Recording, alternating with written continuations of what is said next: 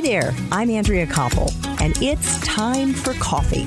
The podcast where you get to hear firsthand what the jobs and careers that interest you the most are really like. Hey there, Java Junkies. Welcome to another K Cup mini episode of Time for Coffee. By the way, K cups come in three sizes single, double, and triple shots, or roughly one minute, five minutes, or 10 minutes in length. So if you don't have time to throw back an entire caffeinated career conversation, these K-Cup mini episodes of T4C can give you a quick caffeinated fix, whether you're on the go or you only have a few minutes to binge. So grab your mug and take a chug, cause it's time for a caffeinated career double shot K-Cup with my guest, Bruno Del Granado.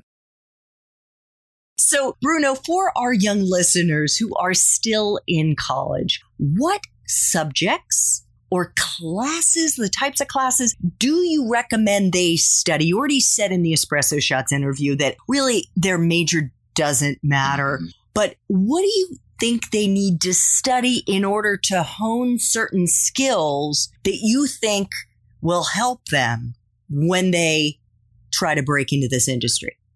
Well, if your love is television, as you well know better than I do, Andrea, broadcasting is, is still the, the degree to have. It's key if you want to be in broadcasting or television. Obviously, the music business is a lot more fluid, and you could be a philosopher. My focus was political science and business. I had no clue that there was an entertainment and music business because I, you know, coming from Spain, we, we didn't know about that but it's really important like i said if you also want to eventually once you once your foot's in the door or I've actually seen it the other way around where a lot of lawyers and MBAs just don't like that they study law or got the master's degree and are not happy with it because deep down inside they want to be with creatives and they want to work in that creative field and they'll switch over. So it really is very fluid. What really got me in here was communications. I took it as an elective. So when I came from Spain in the early 80s, I took a communications course. And it was mostly to learn English better and work on my accent. And Andrea, things happen when they're supposed to happen. This is how I started in the entertainment industry here in the United States. So I took a communications course and it was about public speaking and, and grammar, accent production, and everything else.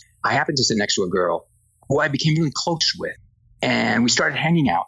And one day I said to her, You want to go have dinner or something? And she said, No, I got to go to the radio station. I'm like, Radio station? What the hell is that? I mean, I knew what a radio station was, but I'm like, Radio station here? And she goes, Yeah, I work at the college station, WVUM. I'm like, What? She goes, You want to come and see it? I'm like, Yeah, sure. So she takes me up to the to the, the radio station.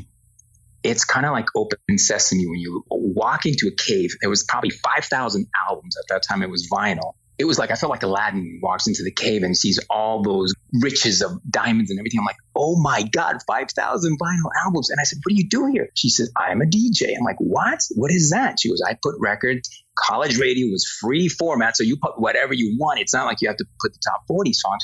So I just sat there watching her put records for three hours. I'm like, oh my God, you're like, it's amazing. After that, I said, how do you get a job like this? do you get paid? She goes, oh, I get like 30 bucks a week. I'm like, I would do it. I would pay, I said, for that. She goes, oh, if you really want to do that, let me connect you with the program director. Program director says to me, yeah, we definitely need college students. You have a little bit of an accent. I'm going to put you at four in the morning. I didn't care, Andre. I was like, I was on air playing the music I wanted to play, which at that time was Psychedelic Furs and Japan and The Cure and Duran Duran, oh, all yeah. that stuff in the early 80s. I was putting all my music on.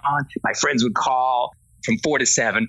I was loving that job so much that I didn't even go uh, like I was afraid if I went to sleep at 10 p.m., I would not wake up at four. So I would stay up all night no. just to be on time at four in the morning to start my shift. It would finish at seven, and then I'd go home and maybe crash for two or three hours before I'd go back to school and do my classes. But that's how it started for me by chance meeting at a communications class. And that I can't even begin to tell you in a nutshell after I'd been at the radio station for a couple months. It was second floor of the student union. The newspaper, the college newspaper was across the hall, and so was the concert committee. So the, the editor of the newspaper would come in you know, once a week and say, hey, any good records that you guys have? We need reviews on them. And we said, yeah, this week Peter Tosh or, you know, whatever, whoever released an album. And one time he said to me, hey, do you mind writing a review? Because our reviewer is sick. I'm like, I've never done this, but sure. That's the other thing about this business. Learn as you go along. If you want to do it, just learn. Don't say no, just learn as you go along. So I started writing album reviews. And then the guys next door from the concert committee come in and say, what are the songs or the albums or the artists that, you know, students are requesting so we could look at possibly booking those acts here? And I'd give them a list, you know, these are the ones. And then they're like, hey, do you want to help us book these shows? I'm like, yeah, absolutely. I didn't know what, what it meant, but I absolutely right. And then at that time, there were college reps. Every record company had what they call college reps, college students who would basically service music, new releases, new albums to the radio stations.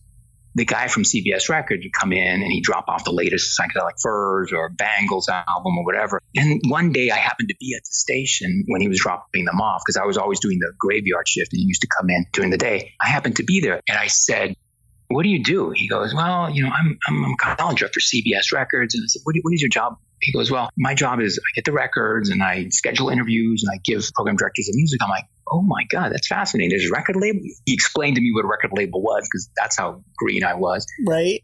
And he was graduating. He goes, hey, do you want to apply for my job?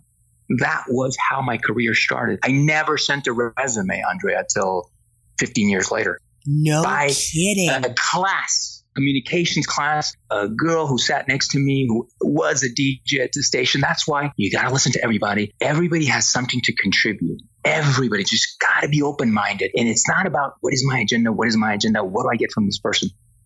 That's how my career started. And it ran for, gosh, good 15 years until I decided I'm going to slow down and take, take something else. Thanks for tuning in to this K Cup mini episode of Time for Coffee. If you want to listen to our entire caffeinated career conversation, please check out the show notes for this episode. Thanks so much for listening to Time for Coffee, where the professionals in the jobs that most interest you always have time to grab coffee 24 7, no matter where you live. I have one quick favor to ask you. Remember to rate, review, and subscribe to Time for Coffee. Thanks so much.